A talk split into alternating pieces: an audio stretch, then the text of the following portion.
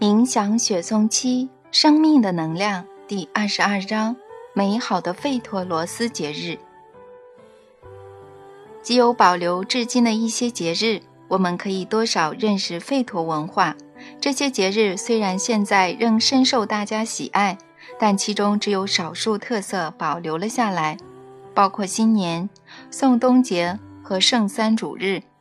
在众多节日中，我只举最知名。变化也最大的圣三主日，这个节日落在六月初。你们都知道，现在大家会在圣三主日去公墓的亲人坟前致意。到了公墓后，大家先清扫坟墓，扶正围栏。大多数人会带瓶酒，在坟前饮尽后，留下杯子及面包，献给去世的亲人。大家聊天时。会回忆亲人生前的日子，很多人觉得要在坟前哭泣。这个原属自然信仰的节日，历经很大的变动，证明如下：吠陀时期和后来的自然信仰时期，并没有悲伤难过的节日，每个节日都给人满满的正能量，将先人的知识传给年轻一代。除此之外，吠陀时期的纪念日。也与现在完全不同。以前的人不会去公墓或在坟前哀悼逝者，吠陀时期根本没有公墓，逝者都葬在祖传家园，也不会用坟穴或墓碑标示埋葬的位置，那里只有稍微隆起的小丘，但也会随着时间变平。费陀罗斯人认为，一个人生前做过的事。就是他留给后人最好的纪念。对自然和人类思想力量的认识，让费陀罗斯人得到了一个结论：如果所有亲人都在脑中想着死亡，他们的思想就会让逝者的灵魂无法获得肉身。在纪念祖先的那天早上，所有家族成员来到最早建立的家园，在所有人的面前，辈分最高的长辈。通常是祖父或曾祖父走向年轻一辈，跟他们说话，内容大致如下：你爸爸在跟你一样高的时候，祖父对着年约六岁的孙子说，种下了一棵幼苗。随着时间过去，幼苗现在长成了这棵结实累累的大苹果树。爷爷牵着孙子走向苹果树。并伸手摸它，孙子也跟着摸起苹果树。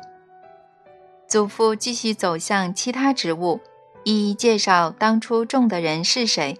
所有家族成员都能帮忙祖父回想、分享那段开心的回忆或自己当时的感受。最后，家族成员来到最重要的树旁——家族树，可能是雪松或橡树。看看这棵树，大长辈继续说：“这是我曾祖父的曾祖父种的。”接着，大家开始讨论为什么当初是选这种树，而不是别的树种？为什么久远的先人是在这个位置种树，而不是右边或左边一点？有人提问，有人回答，有时出现争论。争到激烈时，常常会有小孩不自觉地冒出奇怪的话，像是“你们怎么会不明白呢？我选在这里种这棵树，是因为……”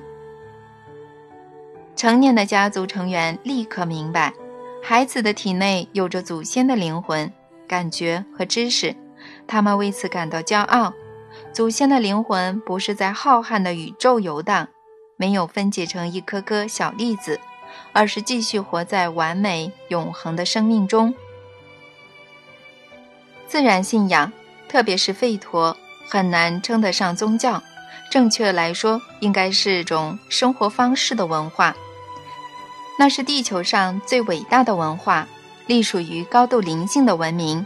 这个文明不需要信神，这个文明的人了解神，这个文明的人与神沟通，了解造物者的思想。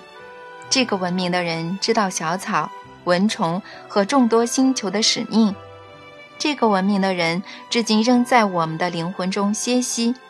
他们一定会醒过来。他们是创造美丽星球且开心雀跃的人，他们是神的孩子，费陀罗斯人。这不是无凭无据的空话，只要想要，都能找到一堆证据。日本就是其中一例。很多人都知道，十六世纪基督教开始在日本积极传教，但当时的君主德川家康在观察基督教的活动结果后，决定加以禁止。日本至今仍是最接近自然信仰的国度，因为他们有神道这个民族宗教。神道的直译为“神的道路”，教义认为人的目的是与自然和谐共存。难道这就表示日本的生活方式很糟、不文明吗？很多人正是这样看待自然信仰时期的生活，但这不是真的。事实完全相反。很多日本人写诗，尊敬自然。日本的花道风靡全世界，但对此精致艺术的热情不是专业花道家的特权。在日本，几乎每个家庭都看得见花道的身影。日本人对待孩子的态度很特别，成人都尽可能让孩子享有完全的自由。日本看似诗人与艺术家的国度，但他们的科技甚至可以超越最先进的国家，在电子和汽车产业中，实在很难与他们竞争。论及像日本这样的现代自然信仰国家。我们其实只谈到自然信仰的一点皮毛，那在纯自然信仰的文化中，会有什么类型的人呢？有一件事情可以确认：就知识和灵性而言，这种文化中的人远远超过现代人。但就是有人急于愚弄我们，灌输相反的观念给我们。日本不是例外，更不是唯一的例子。回首过去数千年，我们可以说出许多优秀的诗人、思想家和学者，像是阿基米德、苏格拉底、德谟克利特、赫拉克利特、柏拉图、亚里士多德。他们生活在西元前二至六世纪，但在哪里生活呢？都在希腊，一个当时也是自然信仰的国家。从日本、希腊、罗马。和埃及的古老宗教建筑、古典艺术、节日和传统，至今还是可以看出这些民族的文化水准。那我们的历史学家对同一时期的罗斯有什么认识吗？完全没有。要怎么找到看得见的证据，说明费陀罗斯也有平民艺术、平民诗人，还有从不攻击他人却善用武器的荣誉战士呢？我对阿纳斯塔夏说：“除非我们找到有关费陀罗斯文化的实际证据，否则不会有人相信的。你对这个文化的描述会被人当作传说，很美的传说，但终究只是传说。我相信在历史学家的著作中也找不到证据，所以只剩你了，阿纳斯塔夏。你能让我看看实际的证据吗？可以，证据其实很多。”那说说看，要从哪里开挖呢？为什么马上就要开挖呢？很多房子就是费陀罗斯文化的最好证明。什么房子？你指的是什么呢？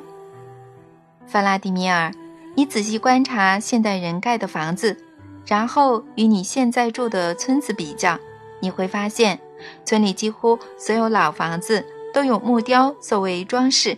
你也去过整座城市，就像博物馆的苏兹达尔，你在那里一定看过更老的房子。是啊，那里房子的木雕更精致，而且不止房子，就连大门、庭院门也都像艺术品。也就是说，随着你越回到国内民族的过去，看到的房屋装饰就越精美。你在博物馆中也能看到漂亮的木雕纺车、把手杯等三到五百年前常用的物品。弗拉迪米尔，你会发现，你越回到过去，东西的艺术性越高。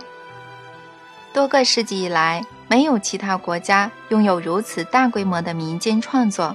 弗拉迪米尔，你要知道，这不是个别艺术家受达官贵人所托而作，而是全民的参与。你自己判断一下，你在博物馆看到一台普通的纺车，那不是沙皇、皇后或某个大官的东西，而是每户人家都有的物品。人人以爱心为房子和围篱刻出带花边的木雕，装饰家里的所有物品。绣制每件衣服，这些都不是什么工艺大师的作品，毕竟那得要有多到无法想象的艺术家才做得出来。这是每个费托罗斯家庭自己做的，整个民族都参与了创作，而这也告诉我们，整个民族过得相当富足。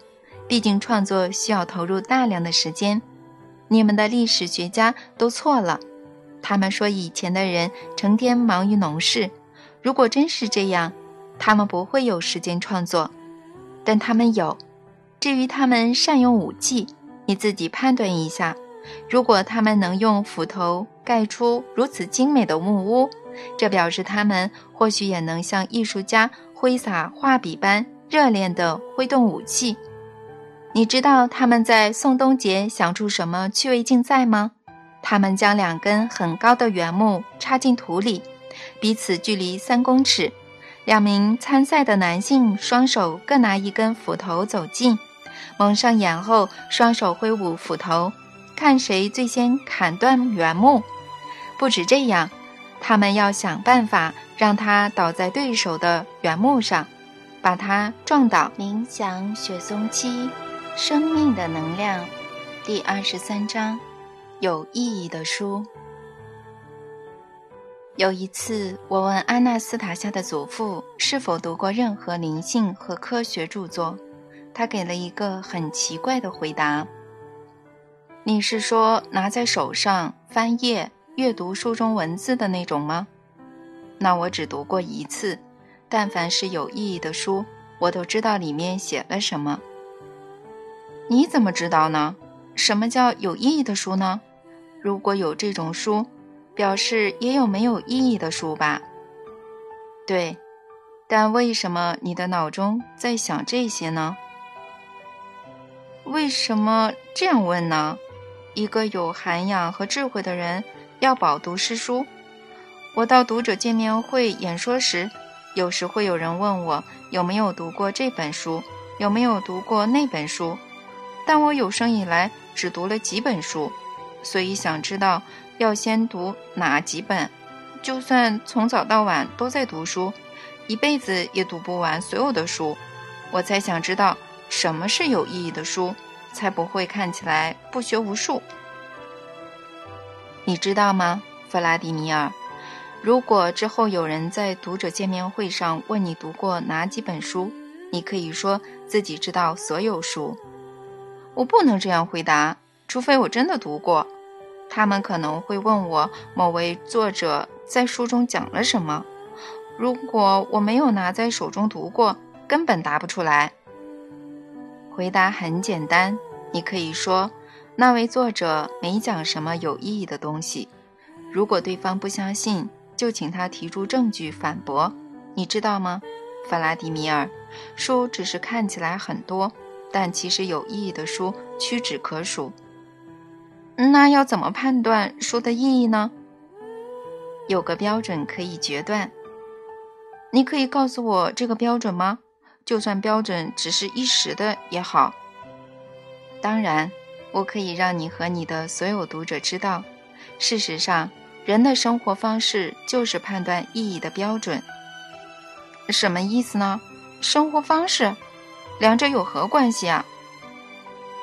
人类遍布世界各地，各国都有不同的社会特色，民族文化也不尽相同，包括生活方式和寿命。不同民族的文化都会受到某本有意义的书的影响。一般来说，这本书会决定民族的思维，形成一种宗教，最后形成民族的生活方式。举例来说。中国人认为孔子的教导很重要，所以自古形成了独特的世界观。简言之，这个世界观将世界视为一个有机体。阴阳的概念是这种宇宙观的一部分。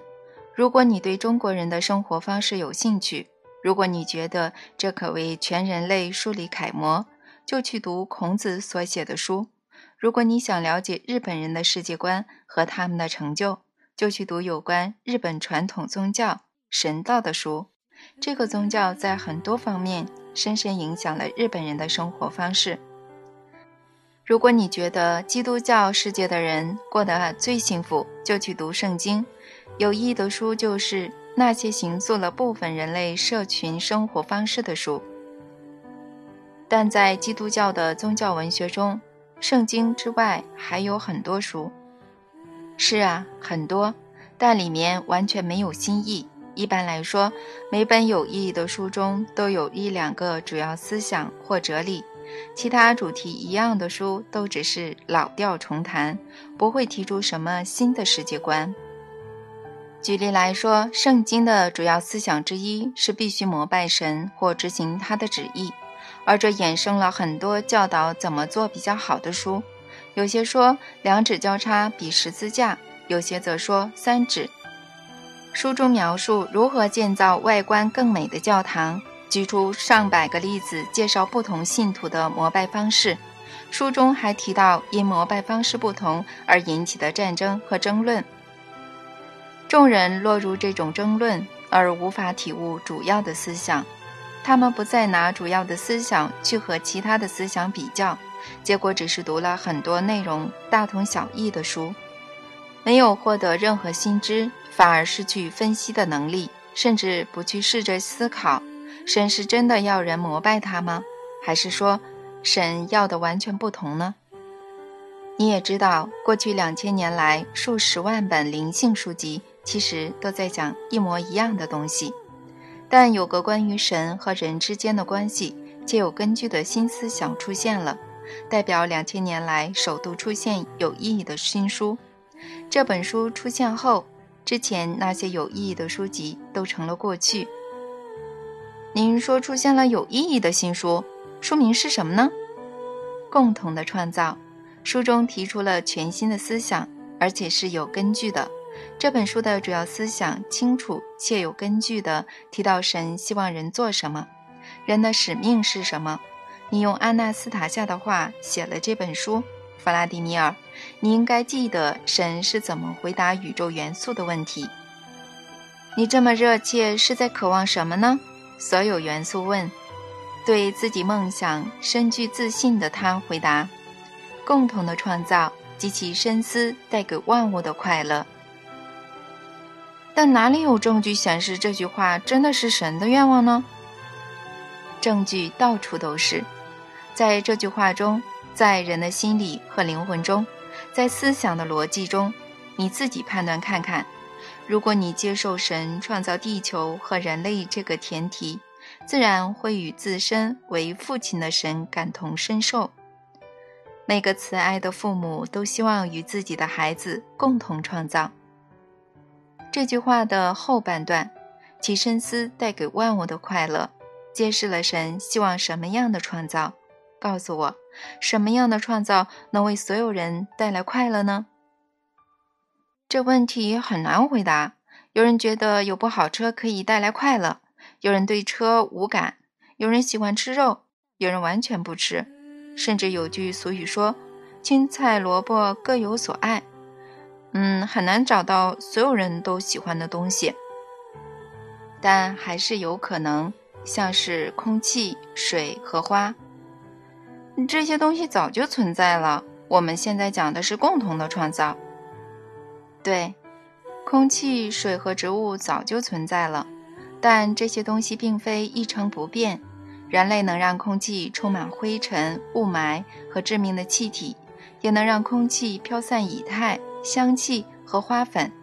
水的样态也不同，像是你们可以使用加氯的水，也能饮用有生命的水。在各式各样的植物之间，你们可以制造一堆垃圾。也能创造一幅幅有生命而无与伦比的美景，让人赏心悦目，又心旷神怡。你在共同创造中就有这样说过。您说共同的创造很重要，那不是应该可以改变社会的生活或多少产生影响吗？对，这是定律。新的思想一定会在社会中形成新的生活方式。但什么时候呢？书都已经出版两年了。正确来说，不是已经两年，而是才两年。这段时间虽然不长，但已经出现了很多共同创造的结果。你自己也说过，很多人开始尝试新的生活方式，甚至为国家想出发展计划。是啊，我说过，的确很多都实现了。看到了吧？基督教义花了三百年才让人感受到，而你只用了两年。阿纳斯塔夏的思想正促使很多民族在真实的生活中具体实现。他的思想将他们的渴望结合成一股全体共同创造的动力。他把全新的思想投入空间，这是一个规模如宇宙般宏大的事件。所以，第一次提出这些思想的书会获得相对应的评价。所以说，我会成为重要的作家喽。不只是重要的，而是最重要的，弗拉迪米尔。我的孙女从未想过让自己的爱人成为第二，但现实不是这样。在发行量很高的《论据与事实报》中，《家族之书》在俄国书榜中只排名第二。再过一段时间，很多人会感受到你写的书有多重要，到时第一名就没这么重要了。六年前，你第一次写书时还默默无闻。而现在你不只有名，我还听说你得到民间学院的肯定，并拿到证书。是没错，但不是传统学院的肯定，只是民间的。就是民间的，好好珍惜这份殊荣吧，因为这比传统学院还珍贵。这是大众表达的心声，他们知道书中的道理有多重要，所以认定你是重要的作家。这表示他们理解并珍赏阿纳斯塔夏的思想。一般人不仅做到这一点，他们还能把思想实践出来。理解后就去一一实现，这是必然的结果。但切记不要自满，到时请收起你的骄傲。我会尽量尝试。我会再读一次阿纳斯塔夏所说的话，不会再读什么侦探或科幻小说了。那些实在没有什么特别的思想，只是读起来好玩。但我有一个问题还是不明白：书要在读过后才能判断有没有意义，但书有这么多，图书馆的架上有成千上万本书，很多书名都取得煞有其事，像是与神对话、解开真相、生命的奥秘，但事实上一读再读也读不出什么新的思想。每一万本书可能只有一本是有意义的书，表示我读到的机会只有一万分之一，这该怎么办呢？那我告诉你，在你阅读前，先去观察世界所过的生活，在各民族间选出你喜欢的生活，然后去读他们的书，并好好思考。嗯，如果我找不到我喜欢的呢？所有民族的不幸都差不多，当然还是有些差异，但整体而言，嗯，例如生态好了，全世界的环境都越来越差。如果找不到你喜欢的，那就想想怎么为自己建立和谐的生活。想出来后，你就可以自己写书，自己不用读任何书。弗拉迪米尔，你在自相矛盾。你自己说找不到值得一读的好书，在华而不实的书名底下尽是没有意义的文字，没有新的思想。你却又怀疑自己，觉得要读那些无稽之谈才能增长智慧。但不管你觉得如何，每个人从出生起就一直试着阅读一本重要的书。这本书的语言与印刷的文字不同，你应该还记得这句话。神圣的语言也有气味和颜色。哦，我明白了。那就去读这本书，好好思考吧。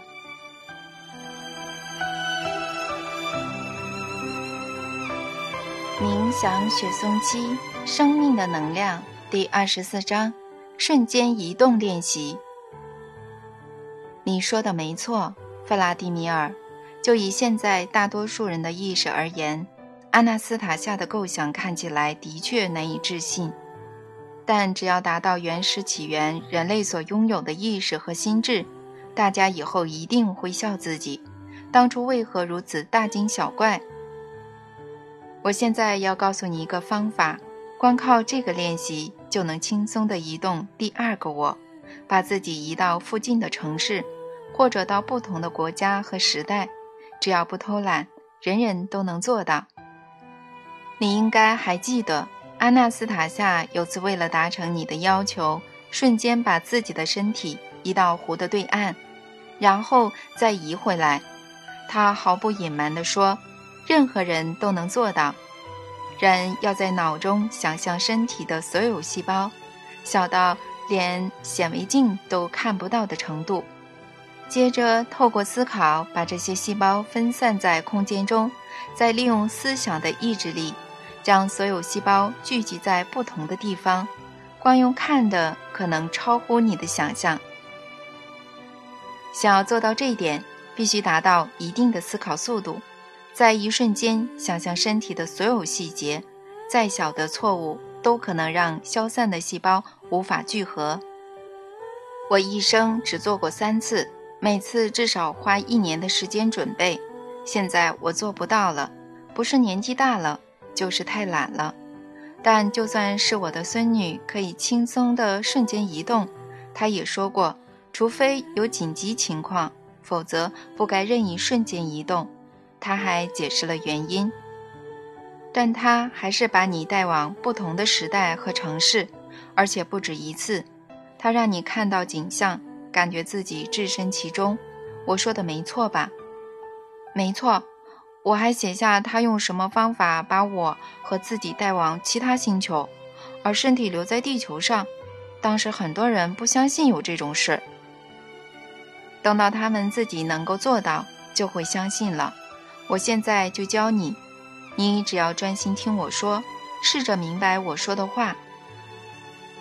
人是由众多能量组成，感觉、思想和想象都是人的一部分。但这些能量看不见，我们且不说身体的这些部分是否为物质，因为有形的程度在此并非重点，重要的是它们存在，而且是身为人的你的一部分。肉身也是人的众多组成元素之一，人没有肉身也可以存活，只是这时的称呼会有不同。肉身提供了有形的机会。让人可以决定其他所有能量和谐平衡的程度。现在想象一下，你依照自己的意愿，自己或让别人把你的所有能量，整个能量群体带走，脱离你的身体到别的空间。每个人真的都做得到吗？做得到。每个人睡觉时多少都会这样。但你先别分心，继续听我说。我说过。人可以靠意志移动整个感觉群体，这需要一点训练。我这就告诉你怎么练习。首先，你必须选一个无人打扰的地方，可以是一般的房间和一张床。在这间房间里，不能有声音干扰你的活动。你躺在床上，全身放松，看看自己是否自然舒适地摆放手、脚和头。接着不要动，试着单纯用意志让血液流向其中一手，使这只手的血液多于其他部位。如果没有马上成功，就再试一次，把血液和能量导向一手，直到你感觉那只手的指尖有点刺刺麻麻的为止。每天练习不要超过三十分钟，但要持之以恒。直到你可以随心所欲地引导能量和血液，让它流向其中一手、另一只手或脚底，达到理想的成果后，就可以把能量导向大脑。熟练这个方法后，对健康会有不少好处，像是可以消除手脚或其他部位的青春痘或酸痛，逆转掉发的症状。但最重要的是为大脑补充能量。还要提醒一点，想要有此成果，练习开始前几天不能吃肉，饮食必须多样，好消化且新鲜，要有以太。在你生活的环境中很难获得这种食物，但还是有很多食品能为你补充所需的营养，像是每天早上服用约十公克的雪松油，然后约二十公克的蜂蜜和五公克的花粉。睡前三小时再服用一轮。完成第一阶段的练习后，接着进入第二阶段。首先，告诉我现在的人每天在家最常做什么呢？大概最常料理食物吧。绝大多数的人每天都要料理食物，像是削马铃薯。那就选一个你最常做的动作。什么动作不是重点？重点是你对那个动作要滚瓜烂熟。你刚说到削马铃薯，有人可能对此最熟练，有人可能选别的动作。把时钟拿出来，记下你开始动作的时间。过程中试着不要想别的任何事情，记住过程中的所有细节和五官感受。举例来说，如果你选择削马铃薯，记住你怎么拿刀。皮掉在哪里？你怎么洗马铃薯？以及水摸起来的感觉。记住你怎么把马铃薯放进锅子，接着怎么用火煮。记住完成之后你怎么收拾。确定动作结束后，看一下时间，记住或写下你花了几分钟。假设你花了二十分钟，就把闹钟不偏不倚设定在二十分钟铃响。然后进到另一间房间，就是你躺在床上进行第一阶段的房间。躺在床上放松，闭上眼睛，想象自己在刚才削马铃薯的房间。再小的细节都要想到。如果你按照顺序正确的想到所有细节，闹钟应该会在你想完时刚好响起。如果你懒惰而漏掉很多细节，就会在闹铃响起之前想完。又如果你心不在焉，思考及想象的太慢，闹钟就会先响起。有些人要练习一两年，有些人可能只要一个月。只要学会让想象与实际的时间一致，就离目标很接近了。再来进到第三阶段的练习，在第三阶段的练习中。你要想象自己走进家里的另一间房间，完成你很少做的动作。记下在你的想象中这些动作花了多久时间。假设你进房间用容器装水浇花好了。当你在脑中完成浇花的想象，起身后看时钟的时间，记住或写下你花了几分钟想象。接着走进你刚才所想的房间。做一次浇花的动作，你花的时间必须完全一致，否则就表示你需要多练习。等到时间一致，你就可以用第二个我做到很多事情。不仅可以到家里的其他房间，还能到隔壁的房间或国外。你只需要真实可靠的细节，分析后就能巨细靡遗地重现整个环境，然后到达当地。不是每个人都能这样做到，但我能很确定地跟你说，只要去过国外的城市一次，就能就移动第二个我，前往当地第二次、第三次。不过等你熟练后，千万要注意一个风险，不能让第二个我脱离身体太久。现在换我来说，我来告诉你们更多关于祖父所说的风险。我出于好奇练习了几次，在达到阿纳斯塔夏祖父所说的成果后，我试着把第二个我移到塞浦路斯岛，到我之前去过的帕佛斯城。我躺在办公室的沙发上放松，想象自己动身出发，抵达机场，坐上飞机，飞到巴纳卡机场，下榻我之前住的饭店，接着洗澡，并到海边散步。晚上来杯咖啡，听着当地音乐。早上到海边走走，下水游泳，回来或醒来，我不知道该怎么描述比较准确。已经是三天后了，我差点没办法起床。委婉来说，身体很早就想上厕所了，但没有人带他去。身体还想吃东西，但没人喂他。我奋力起身，照了一下镜子，我对镜中的自己很不满意。脸上的胡子三天没刮，表情也很沧桑，毫无喜色。我对自己的身体感到非常愧疚。他被我抛弃了三天不管。那次的经验告诉我，人的身体一旦没有第二个或是第一个我的能量，就只是脆弱无助的肉体。但虽然脆弱，仍是我的一部分。我不该弃之不顾，即使想去国外度假村也一样。我还发现，如果不带身体旅游，仍能有完整的五官感受，可以感觉海水，感受温暖的阳光，但身体不会晒黑。我起初觉得浪费时间练习而后悔，但后来成功借助第二个我，看到了一些尚未发生的事情。我用这个方法写了几个故事，接着就和各位分享。